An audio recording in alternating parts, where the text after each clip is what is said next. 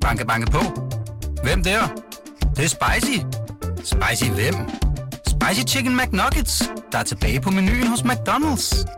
Badum, bom, tji. Podcasten er sponsoreret af Maxus, som netop er lanceret i Danmark med 100% elektriske biler med moderne teknologi og højt udstyrsniveau. Find din forhandler på maxus-danmark.dk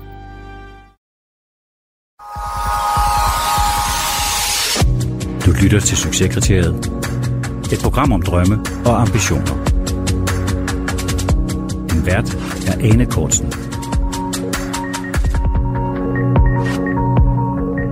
Man plejer jo at sige, at familie er det allervigtigste her i livet. Det at have en god og stærk familierelation, det betyder alt, især når man kaster sig ud i nye eventyr.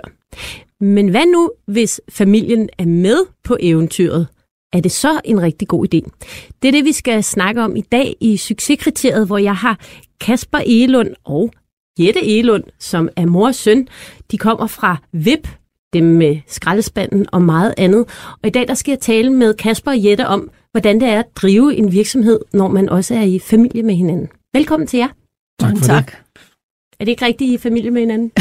jo, Kasper kan ikke løbe fra, at øh, jeg har født ham med bagen først. Det, hed, det var en, en sædefødsel i 1975. Nu ser Kasper en lille smule utilpas ud, Jette. Det er fordi, jeg er fortsat frem i livet med, med rumpeteren først.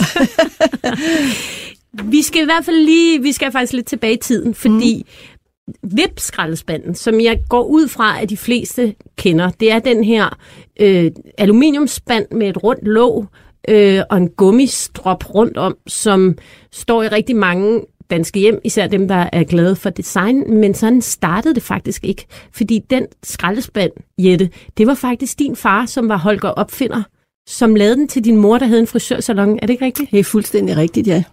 Og den er lavet øh, på en lille fabrik, kaldte vi den, men det var nu mest et værksted i baghaven i øh, Randers, hvor jeg er født og vokset op. Og den lille fabrik der var også samtidig min børnehave og min, øh, mit sted øh, efter skoletid, fordi der fandtes ikke rigtig andre muligheder for pasning. Mm. Fordi min mor havde en frisørsalon, og det er rigtigt, det er hende, der har været idémageren fordi hun ville gerne have en pedalspand, som hun kunne betjene uden at røre med hænderne. Mm, for hun stod der klippet, ja. og så skulle hun øh, kunne feje sit hår op, feje hår og så og ned og så videre. Ja. Og hvad var din fars forudsætninger for at designe sådan en pedalspand? Det er da ellers relativt svært. Er det? Ja, det er det selvfølgelig, men han er uddannet håndværker, og han var metaldrejer, mm. og det var noget, hans far også var. Han, han har det sådan i flere, vi havde det i nogle generationer bagud med det der håndværk. Men altså, som en, i en parentes bemærket, så var min far utrolig glad for at drive en stor danseskole samtidig med. Nå, hvor sjovt. Ja. Han har været en, en spøjs mand, Ja. din far. Men ligner den spand, han lavede dengang, ligner den den spand, vi kender i dag? Den ligner totalt. Altså, Okay. det eneste, der er ændret, det er faktisk låget, som øh, blev drejet op på en drejebænk i hans øh, starten på det, øh, på, på, øh, øh, på fremstillingen af produktet. Mm. Og så cirka 10 år senere, så blev den dybt trukket op. Mm. Og det har noget at gøre med, at øh, en teknologi, vist nok fra USA, blev landet i Danmark. Og øh, blandt andet har jeg ladt mig fortælle, at øh, Gale Thorsen var i stand til at trække en håndvask op i et stykke. Øh, på samme måde havde min far så fundet ud af, at man kunne øh, by, øh, altså ligesom presse et låg op På én gang. på én gang. Og så blev han fri for at stå og, og tage et stykke plade ad gangen og dreje det på en drejebænk. Så teknologien nåede ham mm. sådan cirka 10 år efter, han havde lavet den første. Og han, han fik jo sådan en, en stille, eller hvad hedder en silent launch, som man vil tage, kalde det i dag med den skraldespand, fordi han havde lavet den til din mors frisørsalon, men, men så var der flere, der begyndte at også gerne vil have den samme skraldespand, så han lavede også begyndte at lave til især læger og, og andre sådan øh, steder, hvor der var brug- brug for god Ja. hygiejne. Ja. Men i din, i hans levetid, der nåede vipskraldespanden aldrig sådan rigtig ud over det her sådan lidt øh, smalle segment. Det er rigtigt. Hvordan kan det være? allerførst vil jeg sige, at for 30 år siden var der ikke mange møbelfirmaer eller designvirksomheder i det hele taget, som havde sådan et eller andet crossover med, at man kunne godt sælge øh, øh, unikke øh, mindre ting sammen til med, at man kunne øh, måske sælge en øh, mahonisk skænk. Mm. Øh, det skulle der gå mange år, før at det blev lidt mere spændende at, at lave mixede udstillinger osv. Så i hele hans tid, der var der ikke den mulighed, tror jeg. Så derfor blev det tandlæger og læger og frisører og alt den slags klinikagtige ting. Og derfor var det også svært for mig at komme ind og præsentere det i en møbelforretning i starten, fordi alle sagde, nej, det er en klinikspand, den må du gå med igen. Mm, den gider vi ikke have i nej, vores hjem. det kan vi ikke have. Din far, han går bort i 92, mm. og der overtager du firmaet. Mm. Øh, og på det tidspunkt, der arbejder du som socialrådgiver. Nej, det er ikke helt rigtigt. Nej. Det har jeg sluppet. Jeg var socialrådgiver i 10 år, og har siden været inde i nogle private virksomheder inden for HR. Mm. Jeg tog lige en tur omkring Handelshøjskolen også. Okay, Men, og så er du øh, kirkesanger også. Og det er jeg også, ja. Mm. Det, var jeg, det har jeg altid været glad for. Men da du overtager i 92, der får du øh, støtte fra din daværende mand til at købe fabrikken, men du kan ikke rigtig få det til at løbe rundt. Eller hvad? Mm, nej, det er ikke øh, helt øh, historien. Vi er sådan set enige om, at øh, det kunne være en sjov udfordring at købe den, og øh, vi gør boet op. Min søster skal jo have sin del af det, og den blev så helt fair øh, vurderet til den nette sum af 750.000. Mm. Så vi skulle finde det halve og give til hende, og derefter så var det sådan set op til mig at øh, få noget mere ud af det. Det var ikke fordi, at jeg i starten ikke helt kunne få det til at løbe rundt. Øh, det blev først svært dengang, at min øh, daværende mand rejste, og jeg stod tilbage med en meget, meget uheldig sammenblanding af ingen backup, hverken på det følelsesmæssige eller på det økonomiske. Der blev det først svært. Ja, og der har du fået to børn, hvor jeg den ene sidder her. Ja. Kasper. Ja. Som du flytter jo til øh, København. Du har været i Randers. Ja. Flytter til København med Kasper og din datter Sofie. Øh, Ka- Kasper og Sofie er begge to født i København. Jeg Okay. flytter til København som 20-årig og tager min uddannelse herover og, og Handelshøjskolen osv. osv. Det er alt sammen noget, der foregår her. Så det, at jeg flytter tilbage øh, efter min fars død til Randers, det er ligesom at flytte hjem igen. Mm. Så min mor åbnede øh, sit hjem, og så sad vi to næser der. Min far var jo død, og min mand var rejst, Mm. og ingen af os... Altså, det blev sådan lidt galgenhumor ud over det hele. Så havde I en skraldespand. Og vi havde en skraldespand, og øh, jeg skulle se at få lavet nogle af dem, og jeg skulle også se at få solgt nogle af dem, og jeg skulle se at få produktudviklet noget. Så det er først, da jeg rejser tilbage igen efter nogle år, fire år cirka, i Randers, hvor jeg lukker og slukker øh, for fabrikken derovre, at Kasper og Sofie begge to har et stort ønske om at hjælpe mig.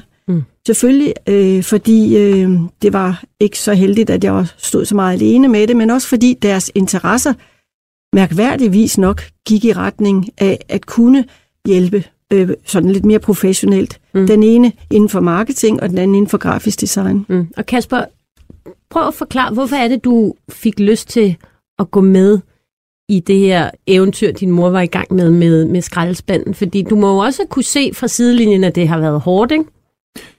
Jo, øh, der er nok flere ting i det. For det første, så øh, stod jeg foran fem år på Handelshøjskolen, og øh, på det tidspunkt, der tror jeg, du kunne tjene 3.000 ved siden af din SU. Mm. Og øh, der skulle tjenes nogle penge i forhold til at kunne øh, betale husleje og så videre. Så den, den, den, det første step var, øh, her kunne jeg få et job, som jeg synes gav mening i forhold til, at jeg kunne hjælpe min mor med hendes projekt, og så kunne jeg egentlig også øh, få et bidrag til at betale min husleje. Ja, det er en win-win. Win-win, ikke? Og, og, øh, og hvad var alternativet til det her? Jeg ved faktisk, at min mor altid har været god til at give meget frihed, så jeg tænkte, jamen, noget af de her ting, jeg læser om på Handelshøjskolen, dem kan jeg få lov at føre ud i praksis i det her firma. Og jeg kendte egentlig, at der kunne være en slutdato på det, for når jeg var færdig på Handelshøjskolen, så kunne jeg kigge på, hvad vil jeg så nu? Mm. Så vi startede ikke ud med sådan en meget alvorlig øh, kontrakteraftale. Vi blev bare enige om, at det gav mening. Som vi talte om, øh, før vi gik i gang, så kan jeg i hvert fald huske, at der i slut 90'erne øh, og starten af nullerne, så begyndte den her vipspand pludselig at være sådan et must-have. Altså, der var enormt mange mennesker, der enten ønskede sig en spand, eller havde fået en, og jeg, jeg begyndte sådan nærmest at tælle alle de boligreportager, hvor jeg kunne se vipspande. Altså, det er sådan, lige pludselig så var den der over det hele, og det var sådan, den var ikke til at komme udenom, den her spand. Og var det egentlig resultatet af, at, at Kasper og Sofie kom med på holdet? Eller hvad var det, der skete der? Ja, det var det øh, i, i høj grad, men inden da, så tror jeg, jeg skal sige, at mens jeg var på fabrikken i Randers, der fik vi produktudviklet en øh, toiletbørste. Mm. Og lige pludselig så gik det jo hen og blev noget, man kunne sige, det var et sæt. Mm. Så og vi havde en toiletbørste og en affaldsspand, og man havde dem i flere farver, man havde dem i flere størrelser. Så nu var der ligesom lidt mere at komme med. Mm. Og da vi så, som nævnt, øh, ender op med at være et lille kontor med nogle øh, forskellige kompetencer, så gik der ikke så lang tid før, at vi blev enige om, at vi skulle på messe i udlandet. Mm. Og det at tage til udlandet og, og, og udstille der, det var jo et vældigt hop, fordi der var ikke den samme sådan aversion imod klinikspanden i udlandet, som der var faktisk i Danmark til en start. Mm. Det er meget sjovt. Så det var faktisk, det var faktisk Conran Shop i London, der var nogle en af, de dem, første. En af dem. Altså, det, det var mange forskellige små... Øh, og, og glædeligt, når jeg oplevede, eller det kan vi jo huske begge to, når der kom øh, folk forbi vores lille stand der på øh, 8 kvadratmeter og sagde, nej, hvor ser det fint ud.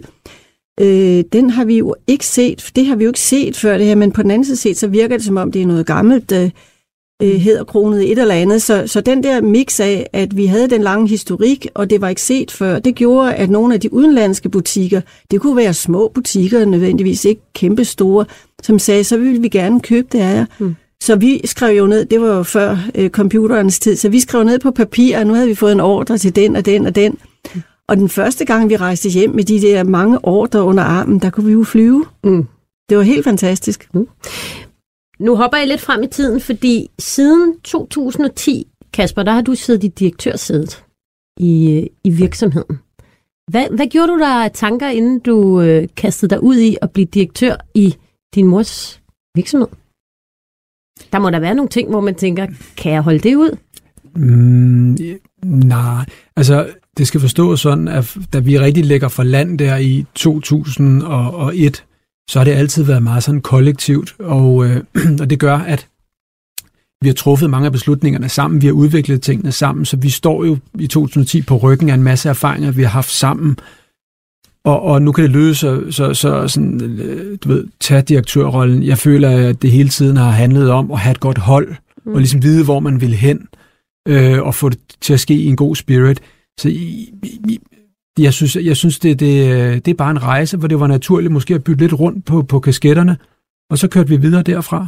Og fordelingen var sådan, du øh, var direktør, og Jette er bestyrelsesformand på det tidspunkt. Ja, altså, øh, jeg havde boet i USA, hvor jeg havde åbnet vores datterselskab. Det havde, det havde vi brugt øh, små tre år på at, at etablere os derovre. Og da jeg så kommer hjem, så er det, det passer og falder i hak med, at nu var tiden så, at jeg skulle prøve at, at, at tage den del. Men, men det, jeg synes, det faldt meget naturligt, og det har, det har altid, og er stadig til i dag, man vender jo tingene. Vi har også en masse dygtige folk med ombord, så det skal jo ikke forstås som, at man står med det hele alene. Det gør man på ingen måde. Svært imod. Men Jette, hvad, hvad gør du, når, øh, hvis, Kasper, hvis Kasper foretager sig noget, som du ikke synes er en god idé, eller du er uenig i? Hvordan, hvordan håndterer I sådan en situation, når I er mor og søn, men derudover også bestyrelsesformand og direktør? Altså tilbage i tiden, hvor vi var Sofie og Kasper og jeg, der skulle blive enige om noget, der var det meget, meget kollektivt det mm. hele. Og så er det så udviklet sig til, at man er blevet lidt mere specialist. Mm. Vi, hver gang der var lidt flere penge i kassen, så har vi tilføjet nogen, der kunne noget, som vi ikke selv kunne. Øh, og, og det er jo den måde, man bygger en organisation på. Det er jo ved at sige, øh, erkende, altså jeg kan det, og du kan det her. Øh, men, men vi skal have nogen til noget andet. Så hen over årene er det jo blevet en større og større organisation. Når det så kommer til stykket, at øh, Kasper på et tidspunkt tager over fuldt og helt, så vil jeg da gerne erkende, at der skulle da en øh, aflæring til i forhold til selv at beslutte. Det må jeg da erkende. Mm. Altså, det kunne jo ikke nu har jeg jo i bagklodskabens klare lys set, at jeg kan jo ikke komme og, og proppe en idé i hovedet på en af vores kollegaer uden om direktøren. Nej, Selvom jeg er meget ja. sådan, øh, gud kan vi ikke gøre, og jeg smutter hen og siger, lad os sætte det der det der i gang og sådan noget. Og det fik jeg lidt på puklen for i starten, og så måtte jeg jo tage til så måtte jeg jo tage mig i, at Nå, det, sådan gør man jo ikke. Nu er vi jo en stor organisation, og nu har vi jo de rigtige veje, og vi skal... Og, og det, det er der gået noget tid med, mm. men øh, nu tror jeg nok, jeg har lært det.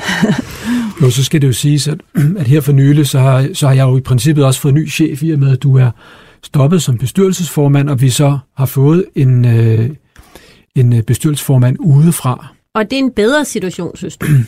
Nej, det var, det var faktisk et fælles ønske i familien, at vi var nået dertil, vi har også gjort det en gang før, hvor vi havde en periode med det. Og, og det var også et spørgsmål om, at vi skal jo sikre os at blive inspireret, og det kører professionelt, og der er hele tiden brug for god sparring. Mm.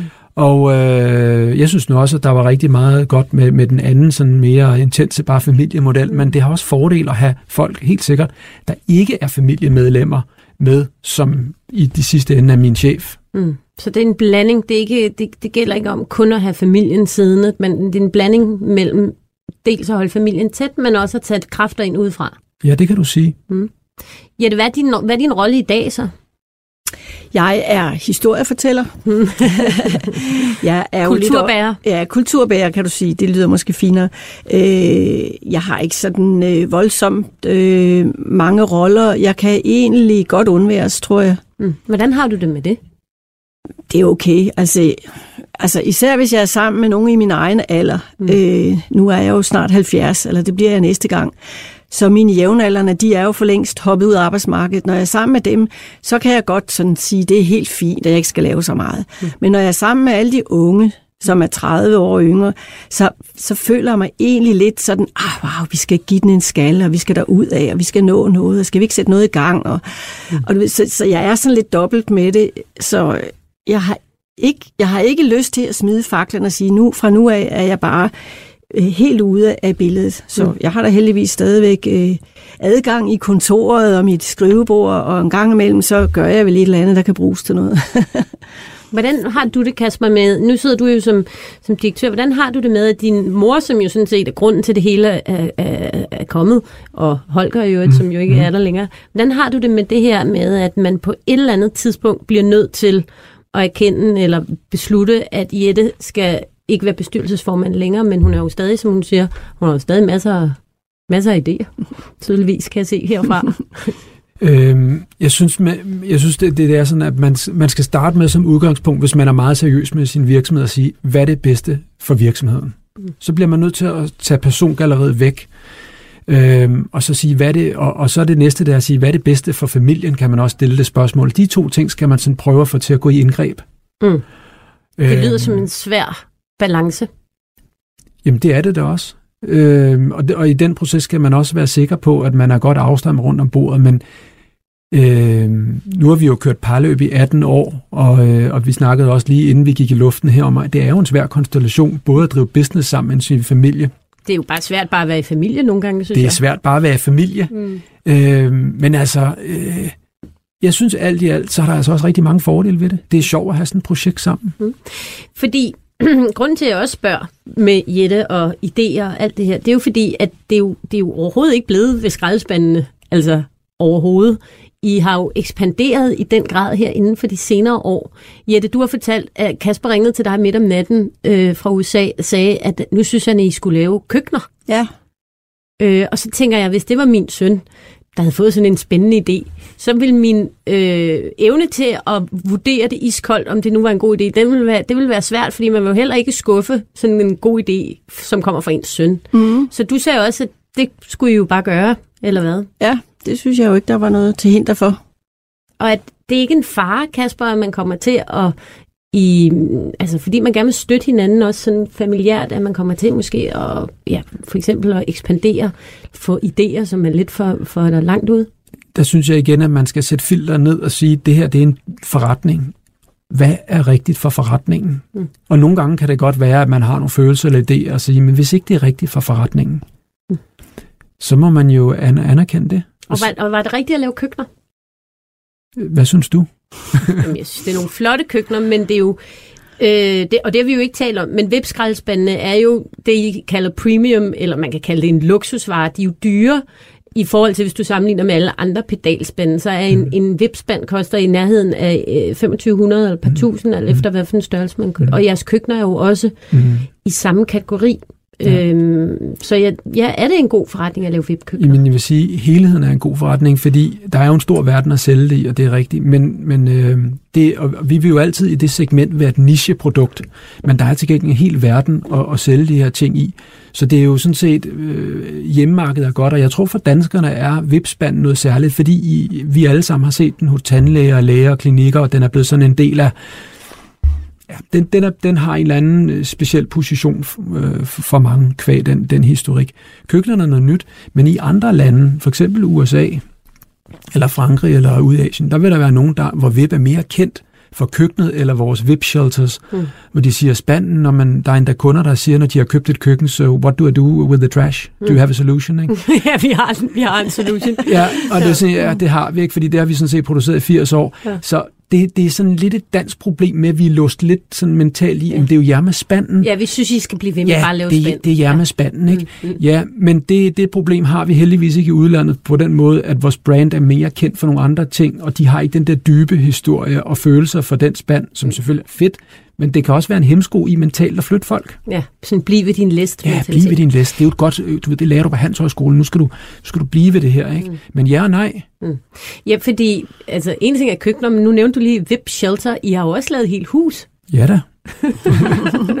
som skraldespanden kan stå inde i. Hvad er det for noget, en VIP Shelter? Ja, køkkenet kan jo også stå inde i huset. Ja, Ja, ja. Alt ja, ja. kan være inde i huset. Sådan.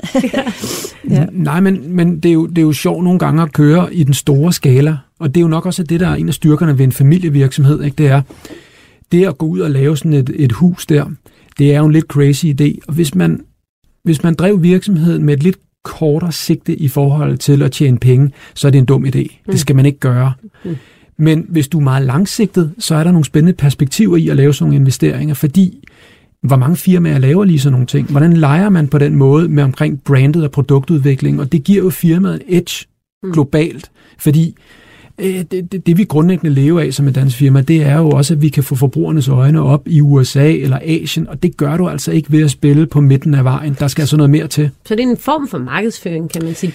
Men, men og VIP Shelter, hvis vi lige skal forklare det, er et typehus. Det er nærmest en kasse, som man kan sætte ned ude i naturen et sted, ja. og så får man det fuldt indrettet med, ja selvfølgelig skraldespanden, men også ja. med, med køkken og lys og det hele. Ja. Man køber ligesom man køber ligesom hele, en helt færdig pakke. Ja. Og hvad koster sådan en VIP-shelter? Ja, vi har lige, det er sjovt, i morges fik jeg billederne fra West Virginia i USA, hvor et par har købt øh, sådan et, et, et VIP-shelter der, ikke? og de har jo ikke købt øh, øh, via nettet. De har aldrig set og rørt ved det, men de har set billeder af det, synes, that's, that, Vildt ting at købe via nettet. That's really cool, var, var, var mailen. Ikke? Og, og, og de har lige fået det installeret her øh, på kranen og kørt det på plads i morgen. Men de har købt det færdigt, og, og, øh, og det er nok ikke deres husnummer, altså lad os sige det sådan, det er nok husnummer et eller andet. Ikke? Ja. Men, men, men der findes nogle folk derude, der vil appreciate sådan noget design og architecture, som og, synes, og, og Kasper, hvad kostede det? Det kostede øh, cirka 500.000 euro. Hold op. med det hele. Ja. Så hvis du regner per kvadratmeter, så skulle du bestemt gå et andet sted hen. Men det svarer lidt til, at øh, med alt muligt andet, at, at kilopris og sådan noget, det, det, det, det, altså, det er lavkagehus og råbrød, det her, ikke? og det ved de her mennesker godt, og det har de betalt for. Mm. Det er en luksusvare. Det er en luksusvare. Jette, hvad tror du, din far, Holger, opfinder, vil have sagt til, at I er gået fra at lave hans skraldespand til nu at lave luksus super shelters til meget rige mennesker? Hvad havde han sagt til det? Uh, altså, hvis han kunne øh, hoppe ned i nutiden og se, at det er noget, at vi har gjort øh, med hans to øh, forgudede børnebørn, mm. så ville han elske det. Mm. Han ville ikke synes, at det var mm, ja, noget værre noget? Ja, nej, jeg tror ikke, han ville have været med på rejsen i samme grad, som min mor måske ville have været, fordi hun var nok noget mere øh, forretningsorienteret. Han, havde, han var en lille smule øh, bag bussen, når det handler om at få, få tingene til at vokse. Mm. Men altså, øh, hvis han kunne hoppe ned lige nu og se det, så ville han naturligvis synes, det var, det var da vist en vældig god idé, mm. og det, øh, det ville glæde ham. Mm. Men det ville også glæde min mor rigtig meget, det skal man ikke glemme, fordi det er nok nogle af de gener fra hende i forhold til at drive virksomhed og sådan noget, som nogle af os, øh, eller som vi har fået med i familien, ikke? For, for hun var rigtig god til det. Ja. Mm. Hun, var jo fri, hun havde jo sin egen salon. Ja, hun var ja, jo den, en form for iværksætter, kan man sige. Hun var i meget høj grad iværksætter på en tid, hvor de fleste havde gået syv år i skole, inklusiv hende selv. Men hun kunne virkelig få noget til at ske. Øh, men det er jo ikke kun øh, køkkenet og shelteret. Jeg ved, I har også en møbelkollektion på vej. Mm-hmm. Og det får mig jo til at spørge, hvad er der noget, I aldrig kommer til at lancere? Er der noget, hvor I ved, det kommer vi i hvert fald ikke til at lave? Fordi i forløbig, så er det svært at få øje på noget, I ikke har tænkt jer at lave. Vi kommer aldrig til at lave cigaretter. Vip-cigaretten? Nej. okay, kryds ved den. Er Ja. det det eneste, Kasper? Er der en, kan man strække sit brand for langt? Ja, det kan man. Helt sikkert. Øh, jeg tror, man skal, altså man skal jo være ekspansiv, men man skal også være ydmyg, hvor ens kompetencer de slutter. Øh, kunne VIP lave en rigtig flot trådløs højtaler? Ja, det kunne vi godt. Men, men det er et game, hvor der er nogen, der er øh, meget, meget dygtige og skarpe om produkter med en kort levetid, og det er elektronik. Så det er et eksempel på, kunne vi godt gøre det? Jamen det kunne vi godt, og det kunne sikkert også give mening. Men det skal vi ikke, synes jeg. Så Mhm. der er, der er, det, det skal man. Så du vil sige, vi er ekspansive og udvikler kollektionen, og nu med møbler, vi har været fem år, og nu kommer møbelkollektionen her inden for den næste måneds tid. Men der er masser af ting, vi ikke skal gå ind i. Heller ikke selvkørende biler. Nå, kunne ellers, den kunne ligne en skraldespand. Ja, Ja, når samme nu- udtryk. Når man nu har lavet huset. Ikke? ja. Der skal jo stå noget inde i garagen. Ja. Øh, hvis I nu skulle sammen give et råd til folk, der overvejer at kaste sig ud i et øh, erhvervseventyr med deres familie, hvad er der af, hvad skal man passe på med? Altså, hvad kunne der være af, af steder, man ikke skal gå hen? Hvad kunne der være af fælder? Har I nogle gode råd? Altså, jeg vil sige, det er rigtig meget omkring... Altså, der, der er jo psykologi i det her. Så det, Det må der bedste- være meget af, det er der altså. Øh, vi har på et tidspunkt været inviteret ud til nogle mennesker, som bad os om at tale med nogle, den gamle generation i forhold til den unge generation, om vi kunne give nogle gode råd, for det gik slet ikke i deres firma, mm. at den gamle kunne ikke give slip, og mm. den unge var egentlig rigtig dygtig og så videre, hvor man kunne sidde på afstand og tænke, wow, det her, det kræver godt nok øh, mere end det, vi lige kan råde til. Fordi man skal jo give slip, og det kan være svært. Ja.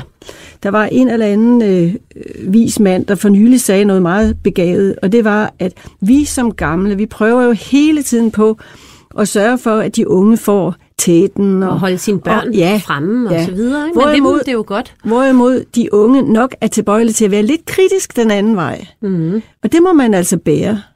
Altså det er sådan lidt af det, fordi de unge har jo selvfølgelig nogle andre forudsætninger, mens vi andre lidt ældre, vi lever på noget, vi har oplevet. Og hvis ikke vi er fremme i, i skoen og læser litteratur om, hvordan man driver virksomhed i vores dage osv., så kan man jo hænge lidt i dønnet.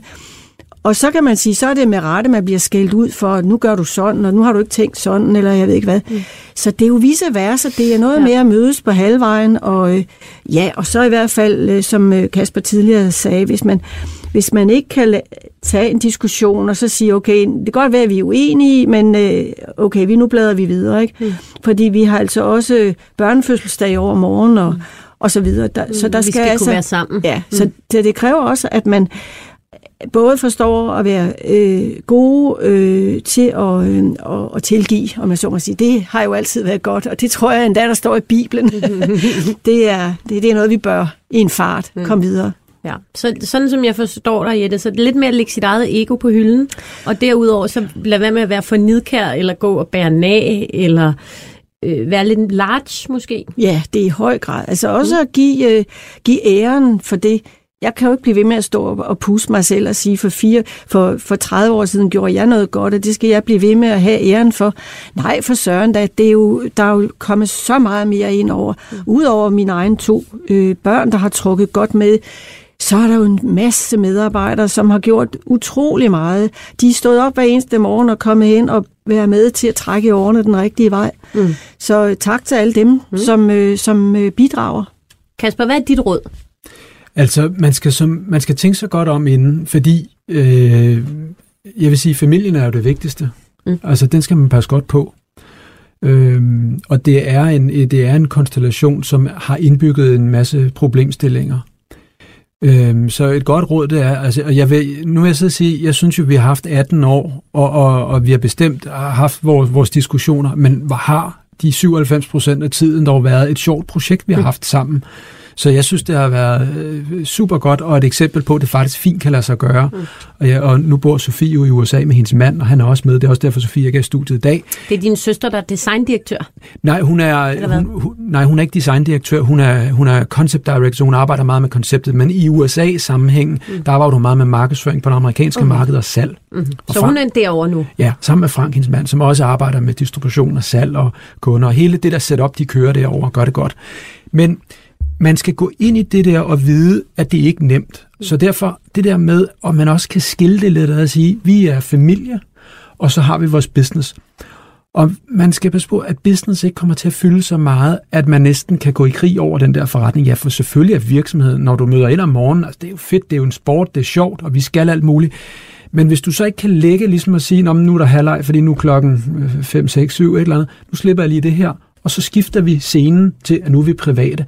Hvis du får blandet det hele totalt for meget sammen, også intern i organisationen, du ikke kan skabe struktur, det skal du altså være ret bevidst om. Ellers så tror jeg bare, der kommer nogle, nogle, nogle faldgrupper. Og så det, som min mor siger her, hvis du ikke kan tilgive og komme videre, det, det er meget, meget vigtigt, fordi du kan også være uenig med medarbejderne og alle mulige andre.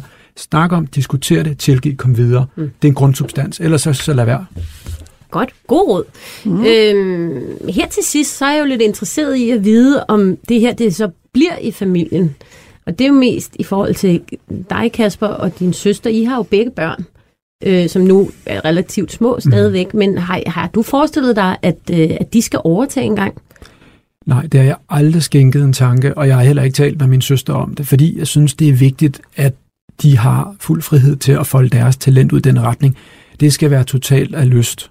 Og du skal også tænke på en eller anden dag, forhåbentlig hvis vi bliver ved med at kunne folde VIPs potentiale ud, så vil det være et andet firma, man skal træde ind i, hvor kravene er større. Fordi da Sofie og mig kom ind ad døren, der var det Jette og, og, og et par dygtige medarbejdere, men det var en meget lille virksomhed, mm. så man kan sige, der som stod, ikke var så skræmmende. Nej, altså, og der stod jo ikke 47 øh, i kø for at få jobbet, men det er klart, at, at øh, den dag de træder til forhåbentlig, hvis vi gør det rigtigt, så er der altså rigtig, rigtig mange kompetente mennesker, der vil synes, det, her, det var spændende.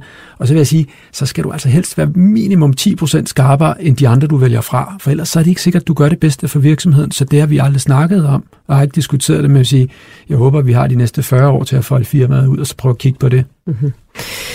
Godt, jamen øh, tusind tak Kasper og Jette Elund, fordi I kom og fortalte om, øh, om VIP-eventyret, og, øh, og held og lykke med alle de nye lanceringer. Mm-hmm. Må jeg foreslå en, øh, en VIP-cykel? Var det en mulighed? Vi har allerede skitset på den en gang, men så valgte vi den fra, fordi der synes vi faktisk, vi var for langt for vores gerne. okay, Nå, så, må jeg, så må jeg gå til men nogle du, andre med den Men idé. du er meget velkommen til at komme med input, vi hører altid. okay, jamen det kan jeg, jeg kan lige give jer en liste. Ja. Det lyder godt. Tak fordi I kom. Tak. Selv tak. Lyt til alle udsendelser fra Berlingske i Podcast 24-7-appen, eller hvor du ellers lytter til dine podcasts.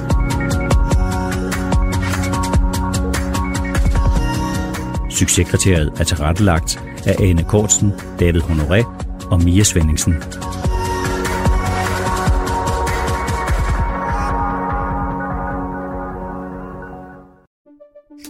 Banke, banke på. Hvem der? Det, det er spicy. Spicy hvem? Spicy Chicken McNuggets, der er tilbage på menuen hos McDonald's. Badum, bom, tji.